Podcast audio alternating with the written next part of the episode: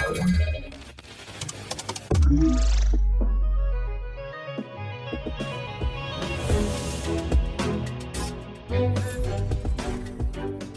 dzień dobry, tutaj Fundacja Bezpieczna Cyberprzestrzeń, podcast CyberCyber Cyber w odsłonie procesowej, organizacyjnej cyberbezpieczeństwa. Ze mną jest Maciej Pyznar. Cześć Maćku. Dzień dobry. I nasz specjalny gość, dr Janusz Cendrowski, reprezentant ASECO w Komitecie Technicznym 182 Polskiego Komitetu Normalizacyjnego. Czy wszystko się zgadza? Tak, wszystko się zgadza. Dzień dobry Państwu. Tak, dziękujemy za przyjęcie zaproszenia. Kanwą naszej rozmowy jest to, że w zeszłym roku, a właściwie pod koniec zeszłego roku, została przyjęta przez Międzynarodową Organizację Standaryzacyjną nowa wersja normy 27001, 2, no i chyba 5, tak? Ale. Yy, to jakby spowodowało, właściwie zakres ten zmian, zakres zmian w tych normach spowodował, że, że chcieliśmy na ten temat porozmawiać i zaprosić kogoś, kto, no, kto więcej wie niż my na temat e, samej normy, jak i tego, w jaki sposób ona jest e, przyjmowana i jak będzie wyglądał dalszy proces. Dlatego, że norma 27001 jest wykorzystywana i powszechnie właściwie w, zarówno w przepisach, jak i E, w organizacjach, które są operatorami usług kluczowych. To raz. Dwa, jest wymagana przez rozporządzenie o krajowych ramach interoperacyjności, więc wszystkie te instytucje, które podlegają pod te przepisy, będą musiały się w jakiś sposób dostosować do tego i o tym w jakim terminie, mam nadzieję, że Janusz nam powie, ale to jest właśnie jakby przyczynkiem do, do naszej rozmowy i no chyba muszę oddać tobie znowu głos, Kamil. Tak, ponieważ e, to będzie w zasadzie e, najważniejszą częścią naszej rozmowy, ale tak naprawdę chyba warto w ogóle zacząć od podstaw, od najważniejszych pojęć, tak żeby wszyscy nasi słuchacze na równym poziomie mogli się odnieść do tego tematu.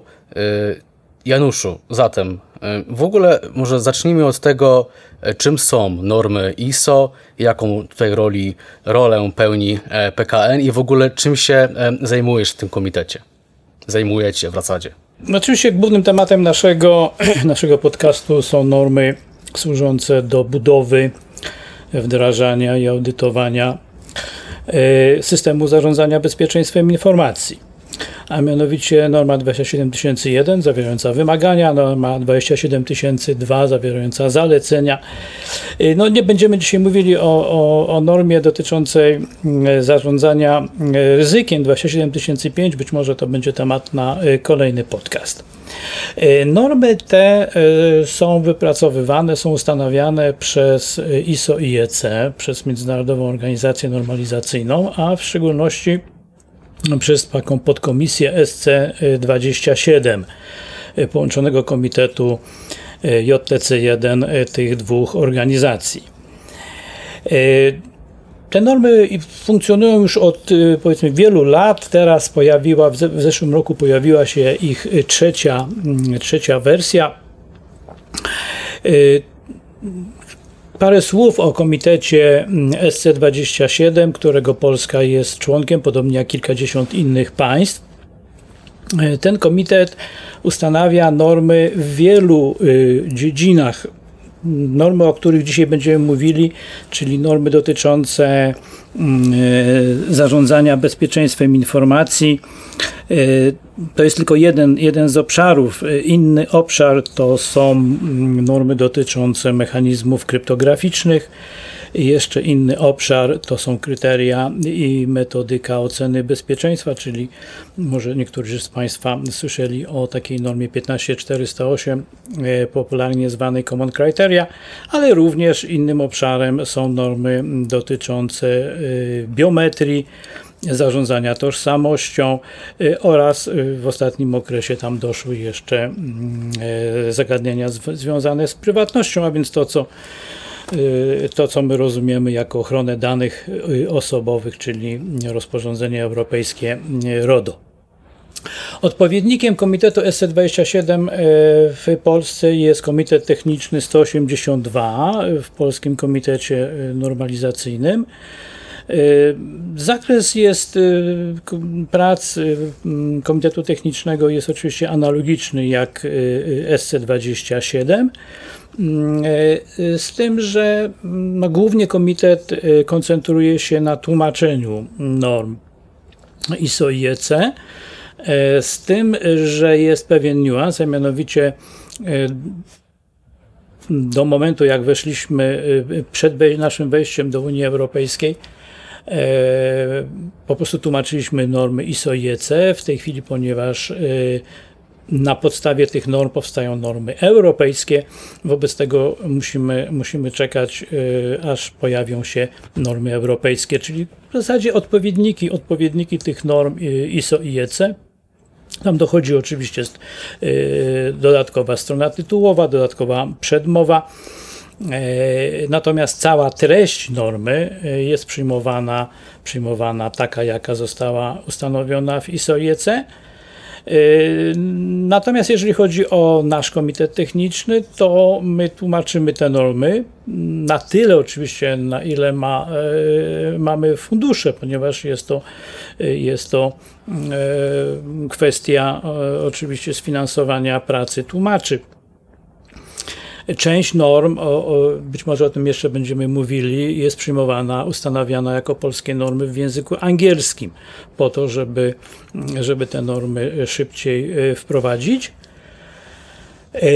A z kolei fakt, że, że jesteśmy w Unii Europejskiej pozwala, pozwala korzystać z nich w, w języku angielskim. No dobrze, ale wróćmy do, do zasadniczego tematu. Chcieliśmy się dowiedzieć odnośnie norm serii 27.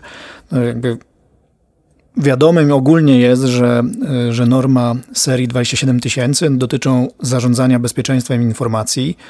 No i w naszym regionie są bardzo rozpowszechnione i no, uważane są jedno z najważniejszych w tej dziedzinie narzędzi do tego, żeby skutecznie zarządzać systemem bezpieczeństwa informacji ale jakbyś mógł nam przybliżyć i tym, którzy jakby nie są zaznajomieni z normami serii 27, no, które elementy są najważniejsze? Wspomniałeś tutaj o 27001 jako wymaganiach, tak? I zakładamy, że, że to jest podstawowa norma, ale jakbyś mógł powiedzieć również o 27001 w rozumieniu co zawiera i 27002 również co zawiera i jak z tego korzystać.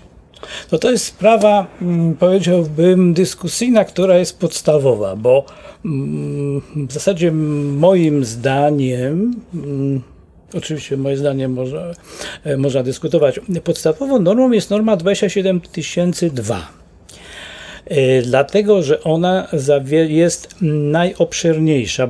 Z całego, można powiedzieć, e, zestawu e, norm serii 27 tysięcy, tych norm w tej chwili jest już kilkadziesiąt, ona zawiera naj, wszystkie zagadnienia dotyczące zarządzania bezpieczeństwem informacji, w tej chwili na ponad 100 stronach. Natomiast norma 27001 na podstawie normy 27002 posiada załącznik A, gdzie powiedzmy główne tezy czy główne zalecenia normy 27002 są transponowane na wymagania jednozdaniowe. Tych wymagań y, po w normie, z 20, z, która jeszcze obowiązuje z 2013 roku jest 114, teraz jest ich mniej, do tego jeszcze dojdziemy. Natomiast oprócz tego norma 27001 zawiera w części głównej ogólne wymagania dotyczące budowy systemów zarządzania bezpieczeństwem informacji. Te wymagania są oparte na pewnym modelu, który już wiele lat temu został wypracowany dla normy ISO 9001 i jest powielany w wielu podobnych normach, takich jak 22301, e, takich jak 14000 i tak dalej. E, przy czym, e, proszę Państwa, jeszcze jedna uwaga mówimy o tym, że y, poprzednie wersje normy pochodzą z 2013 roku. To są wersje ustanowione przez ISO. E, oczywiście są również wersje z 2017 roku, dlatego że w 2017 roku te normy zostały przyjęte jako normy europejskie. Są one identyczne co do treści, tylko że, że tak powiem, różnią się oczywiście e, rokiem, rokiem ustanowienia. E, cała seria norm 27 tysięcy zawiera również wiele innych norm, które są powiedzmy specyficzne do pewnych sektorów, na przykład do, do sektora telekomunikacyjnego, do Y, do innych sektorów, sektorów branżowych. Y, bardzo ciekawą normą jest norma 27005, która zawiera zalecenia w zakresie y, zarządzania ryzykiem w bezpieczeństwie informacji.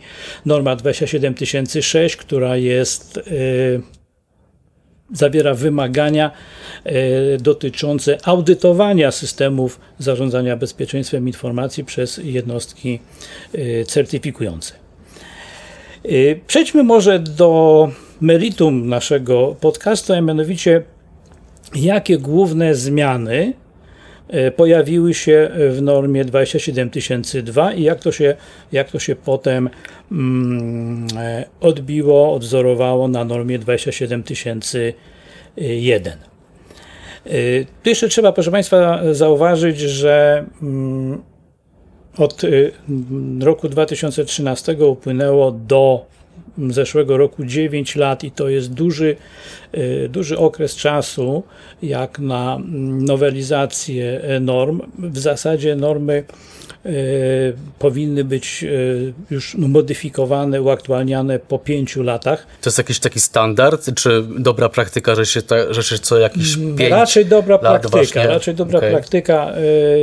Nie pamiętam, żeby, żeby na ten temat były jakieś, jakieś wewnętrzne regulacje SC27, natomiast kiedyś, jak kiedy wtedy, gdy tych norm jeszcze było mało, to rzeczywiście co 5 lat pojawiały się nowe, nowe wersje, zwłaszcza, zwłaszcza w zakresie tych norm dotyczących mechanizmów kryptograficznych.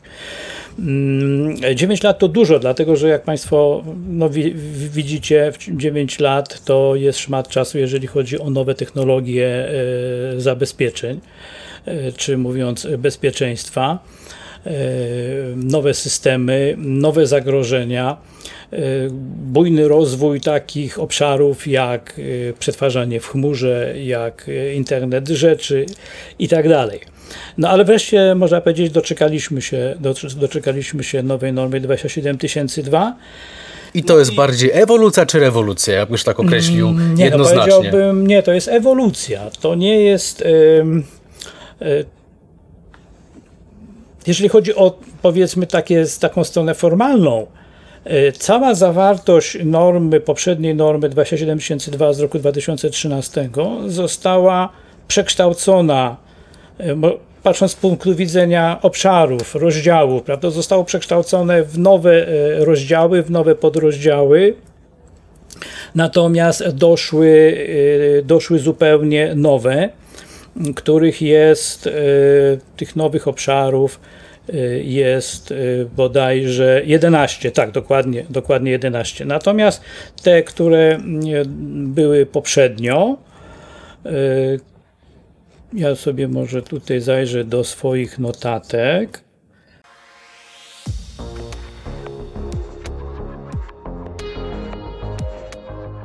Partnerem strategicznym podcastu CyberCyber Cyber jest Koncert SA lider na polskim rynku cyberbezpieczeństwa. Sprawdź nas na www.koncert.pl. Poprzednio ich było 114. One zostały przekształcone, przekształcone w 82, e, w 82 obszarów. E, no, po prostu metodą, metodą e, łączenia Y, mam wrażenie, że to wyszło na, y, na dobre. Mm, pewne rzeczy, które można powiedzieć były powielane, tak jak na przykład rozdział 12.4.1, tworzenie logów 12.4.3, Y, logi administratorów i operatorów. To zostało połączone łącznie z obszarem ochrona logu, to zostało połączone w jeden nowy obszar, który się nazywa logging, czyli logowanie. A oprócz tego doszły, doszły dodatkowe obszary związane z ich monitorowaniem, ale do tego jeszcze, proszę Państwa, przejdziemy. Czyli właściwie zmieniła się w istotny sposób struktura, z tego co mówisz. To znaczy, jeżeli ja jestem zaznajomiony lepiej bądź gorzej z normą 27001 z 2013 roku, to czy jakby, jakby teraz wezmę sobie do ręki um, nową wersję, to muszę się jakby znowu nauczyć, czy jednak będę pływał jak ryba w wodzie? Ci, którzy dobrze znają normę, poprzednią normę 27002, mm, szybko opanują mm, zakres normy 27002 y, z roku 2022. Y, pewne, wydaje się, mm, nadmiarowość, y, zwłaszcza w rozdziale 14, czy, czy, czy w rozdziale 12, ta nadmiarowość została wydaje mi się, skrócona, usunięta, właśnie poprzez to, że niektóre pewne, pewne rozdziały zostały, zostały połączone. A czy to nie jest tak, Janusz, że, że w końcu zauważono, że, że jakby to bezpieczeństwo informacji ma.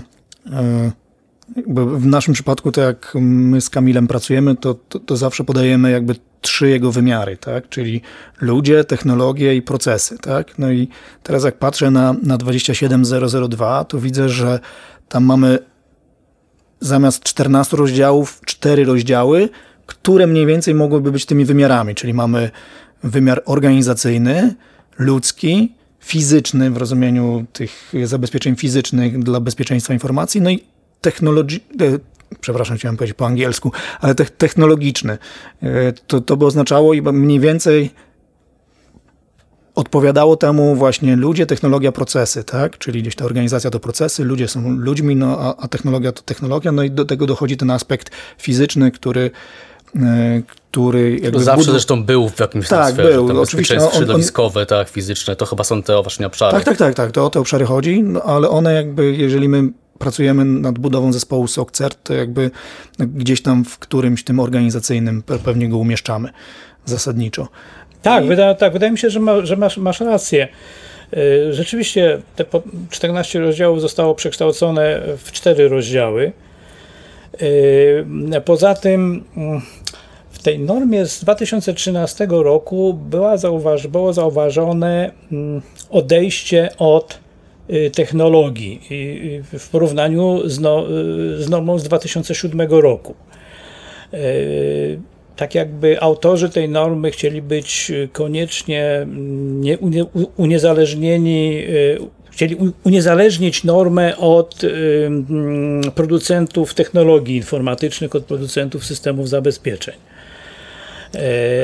Vendor agnostic, takie. Tak. Do, do... Natomiast teraz, można powiedzieć, przeproszono się wróciły pojęcia firewall, wróciły pojęcia IDS, IPS, pojawiły się no, dawno oczekiwane takie e, terminy e, jak SIEM, jak WEBA e, można to, co znamy już od wielu lat. To, co znamy od wielu lat, tak, a, a ja osobiście oczekiwałem, y, y, kiedy, kiedy była anonsowana wersja z 2013 roku, że te systemy monitorowania bezpieczeństwa się tam pojawią jako technologie. No niestety nie pojawiły się. I powiedzmy do tej pory, jeżeli patrząc na, na, na tą normę z 2013 roku, e, przeglądanie logów miałoby być realizowane ręcznie przez y, administratorów bez posługiwania się mm, narzędziami, które są powszechnie już w tej chwili dostępne, zarówno komercyjne, jak i, jak i open, open source'owe. Mm, okej. Okay. Rozumiem, że traktujemy to jako zmianę pozytywną, tak? No bo tak, że rzeczywiście trudno spełnić wymaganie w rozumieniu takim, że obecnie jest wymaganie, że administrator monitoruje, tak, no to, to możesz użyć tych narzędzi technologicznych i teraz możesz się po prostu wprost z z rekomendacji nimi posłużyć. Tak, tak oczywiście. Y, z drugiej strony te, te obszary, które zostały, mm, zostały y, z poprzedniej, z, no, z normy z wersji 2013 roku, jak analiza normy wskazuje, że one zostały przerobione, uaktualnione, No, chociażby ten y, poprzedni rozdział 16.1.5, który dotyczy reagowania na incydenty związane z bezpieczeństwem informacji, on w tej chwili nazywa się y, identycznie, y, natomiast jest uaktualniony. No, zwrócono uwagę, że to reagowanie powinno dotyczyć nie tylko tego jednego miejsca, gdzie zauważono incydent, ale i w, w otoczenie, inne systemy y, y, y, posiadane przez, przez organizacje, bo być może tam też pojawiło się malware, czy, e, czy nastąpiło kolejne włamanie. Mm, zwrócono uwagę na potrzebę mm, eskalacji, na potrzebę powiązania reagowania na incydenty z zarządzaniem kryzysowym.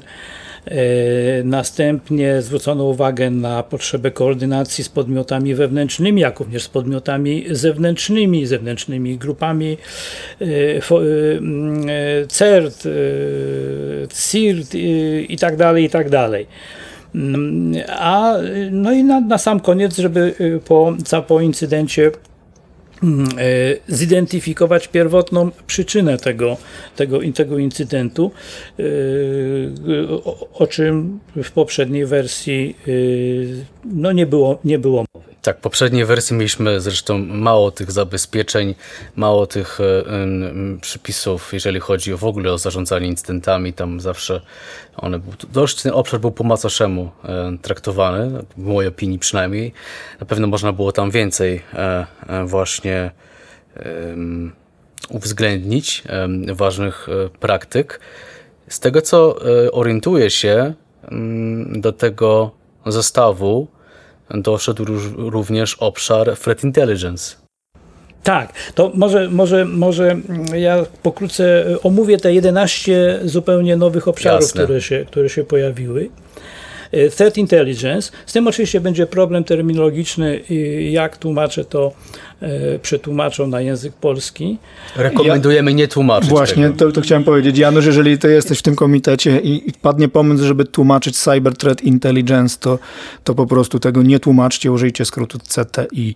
Żaden wywiad cyberzagrożeń, bo to brzmi po pierwsze śmiesznie, po drugie jest trochę no, nie, nieprawidłowy to jest zupełnie. Tak. E, no więc w każdym razie yy, yy, yy, Główne zalecenie jest, na, jest y, w, w, tym rozdziale jest takie, że informacje dotyczące zagrożeń y, w zakresie bezpieczeństwa y, informacji powinny być gromadzone i analizowane w celu właśnie osiągnięcia threat, threat intelligence. Jeżeli chodzi o jakieś dodatkowe, dodatkowe szczegóły dotyczące tych, tych zaleceń, no to można powiedzieć, że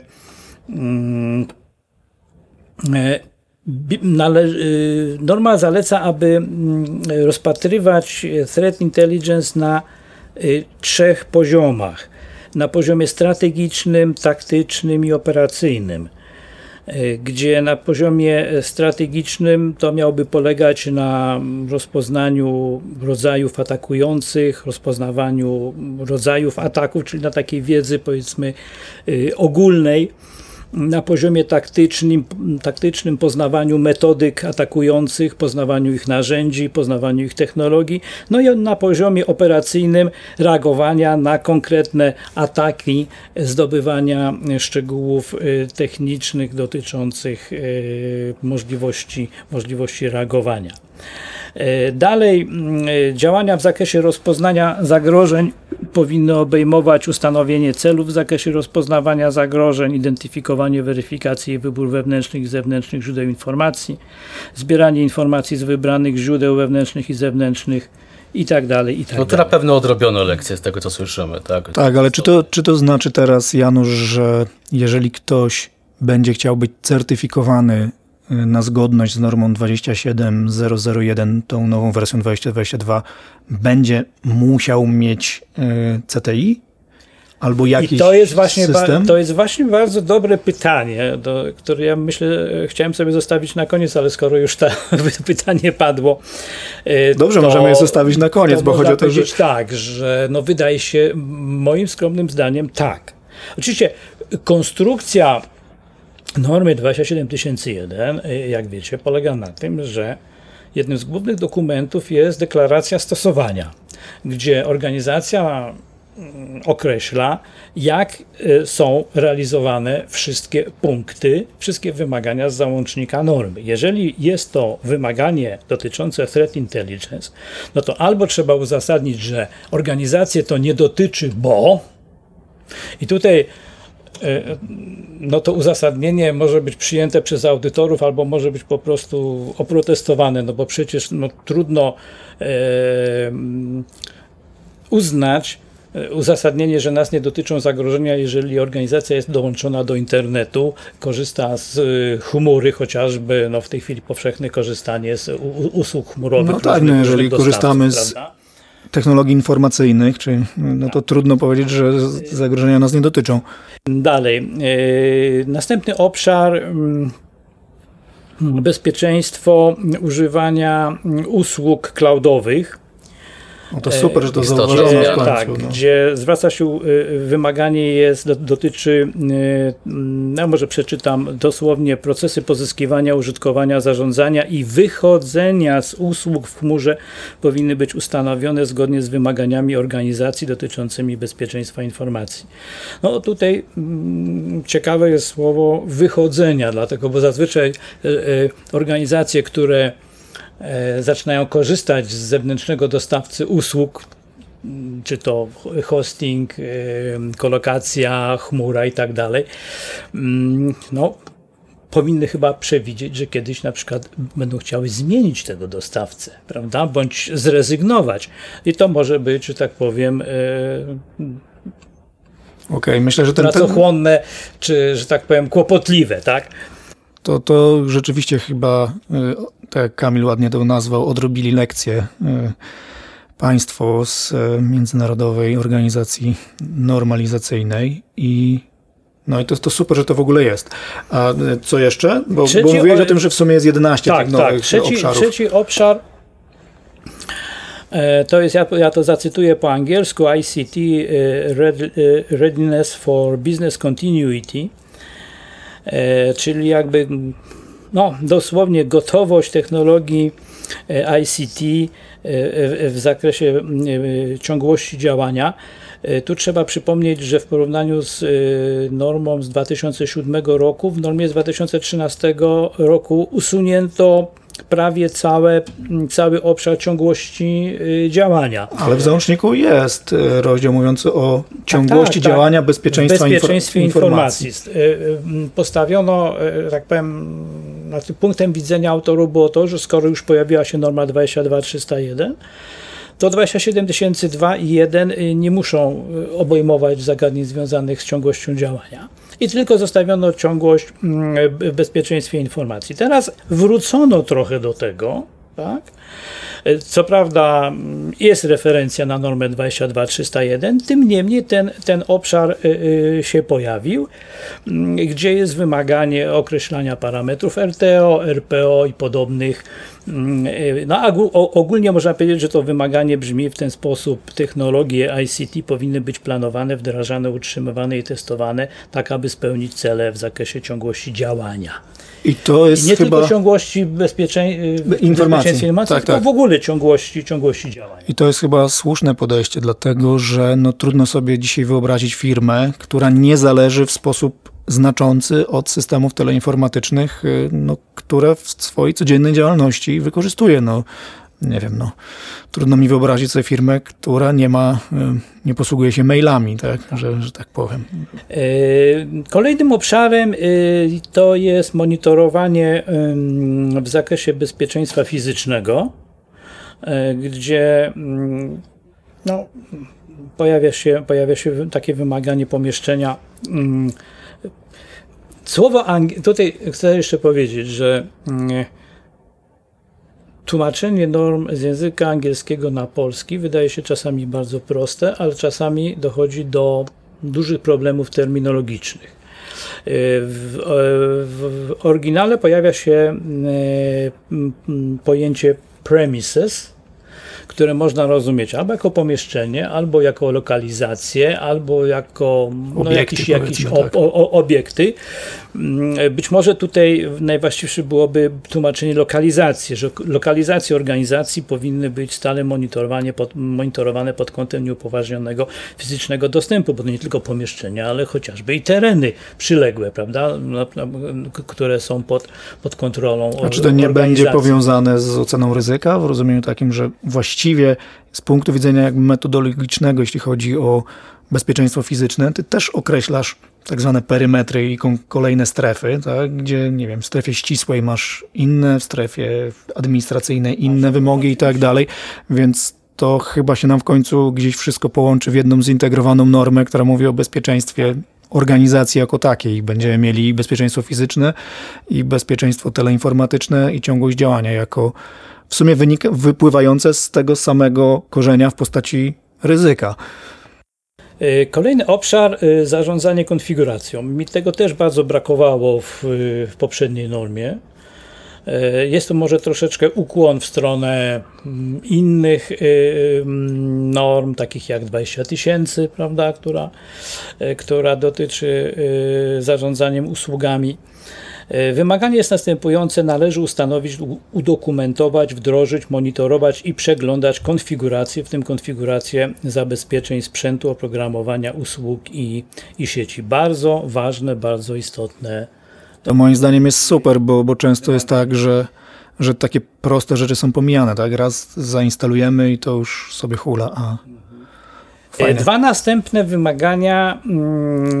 Usuwanie informacji i maskowanie informacji jest związane. e, w- Ja to sobie nawet zaznaczyłem to data masking, Tak, żeby zapytać cię to o, jest taka wprost. enigma dla mnie. o co kaman. A nie, no bo one są, to jest związane z ochroną danych osobowych z rozporządzeniem europejskim. E, tu nie chodzi o bezpieczne, me, o mechanizmy bezpiecznego usuwania informacji, bo o tym była mowa we wcześniej w normie z 2013 roku. Tutaj chodzi o usuwaniu danych po okresie, kiedy one są ustawowo, można powiedzieć, z, punktu, z prawnego punktu widzenia e, mamy mm, e, delegację do tego, żeby je przetwarzać, prawda? E, Wiadomo, że, że po, po upływie, jeżeli rozwiązujemy umowę z klientem, to powinniśmy usunąć dane, jego dane osobowe, chyba że oczywiście inne przepisy e, zobowiązują nas do retencji tych, tych danych. Ustawa o rachunkowości do 5 lat, inne przepisy mogą, mogą e, wymagać dłuższej retencji, ale tak czy inaczej kiedyś te dane organizacja powinna, powinna usunąć. E, Maskowanie danych to jest używanie e, rzeczywistych danych do testowania systemów e, aplikacyjnych no, gdzie testerzy nie powinni mieć dostęp do rzeczywistych, żywych danych osobowych, tylko a więc trzeba je A, przekształcić. Ja, ja identyfikowałem to jako postaci. anonimizacja danych to raz, a dwa y, jako na przykład stosowanie systemów, które nie pozwalają nieuprawnionym osobom na, na, na, na przykład zaglądanie do logów, albo te logi powinny być, nie wiem, zaszyfrowane i dopiero później od... No, y, to, się, to, się te, to, to się do tego też może sprowadzać. Tak? E, e, Kolejny obszar, e, który można powiedzieć budzi, budzi moją, moje spore emocje, to jest mm, data leaking prevention. Środki zapobiegania wyciekom danych powinny być stosowane w systemach, sieciach i wszelkich innych urządzeniach, które, mm, które przetwarzają, przechowują lub przesyłają informacje To wrażliwe. To jest, y, czy, y, no, rozumiejąc to dosłownie, można powiedzieć, że to organizacje będą zobowiązane do wdrażania systemów DLP, e, które no już pomijając, pomijając koszty samych, samych tych systemów, y, samo wdrożenie y, może być czasochłonne no i wymagające dużej ilości pracy z, y, mm, z kadrą y, menadżerską tych organizacji, która, no, nie która tylko menadżerską, no już teraz widzimy maile oznaczone na przykład jako poufne albo w jakimś innym sklasyfikowane jakikolwiek innym systemem. No i to wymaga też y, no jakby po pierwsze wdrożenia systemów, które pozwalają na klasyfikację takich maili, a dwa jakby pewnej dyscypliny wśród pracowników, którzy korzystają z tego systemu, żeby, żeby to robić. Oczywiście. Ale to bardzo, bardzo fajne wymaganie i, i rzeczywiście no, jakby idące z duchem czasu, może tak, kiedy my, my często w podcastach mówimy o wyciekach i że nikt się już tym nie przejmuje, tak? Więc być może to wymaganie sprawi, że, że będzie tych wycieków mniej, być może. o tak O- powiem. Oczywiście, to znaczy moja, mm, mm, e, moje pewne wątpliwości co do tego obszaru mm, wypływają z tego, że to jest y, wymaganie, czy to jest obszar oznaczony y, punkt cyfrą 8.12. On się znajduje w tym rozdziale dotyczącym zabezpieczeń technologicznych. Y, Także tak, tak czy inaczej pewne zabezpieczenia technologiczne organizacja tutaj powinna zastosować. Natomiast pytanie otwarte jest, czy koniecznie trzeba inwestować e, w system DLP, czy można tutaj użyć pewnych systemów zamienników, chociażby systemy klasyfikacji, e, czy potraktować działanie systemów e, New Generation Firewall w warstwie siódmej jako pewnego rodzaju Zamiennika. zabezpieczenie, zabezpieczenie przed wyciekiem, wyciekiem danych.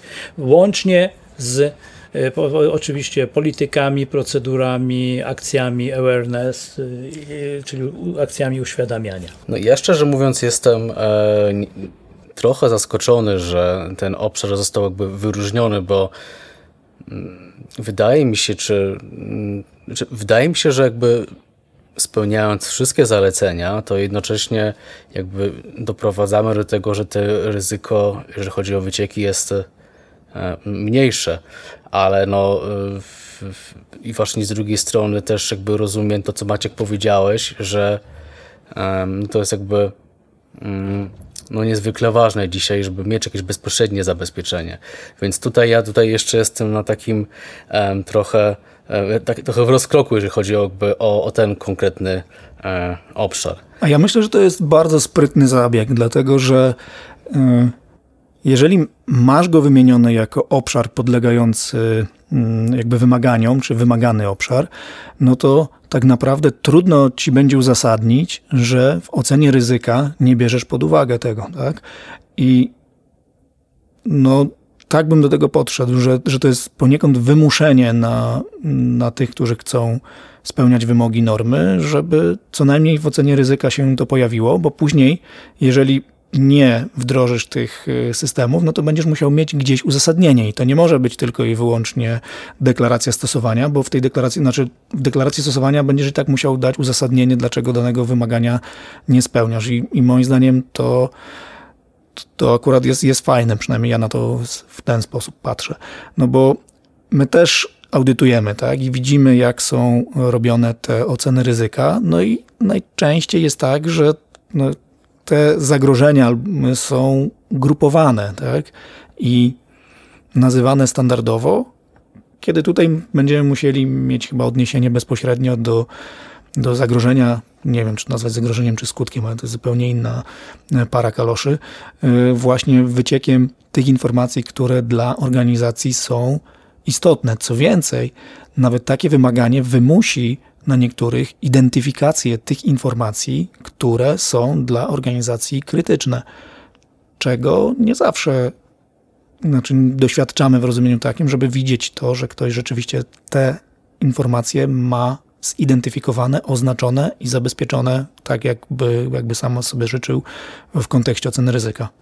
No nasuwa się wiele spostrzeżeń, między innymi takie, że tak naprawdę z tego co słyszę, czytam i obserwuję, no to być może ta nowa wersja em, zmieni no, znacznie postrzeganie systemu em, zarządzania bezpieczeństwem e, informacji.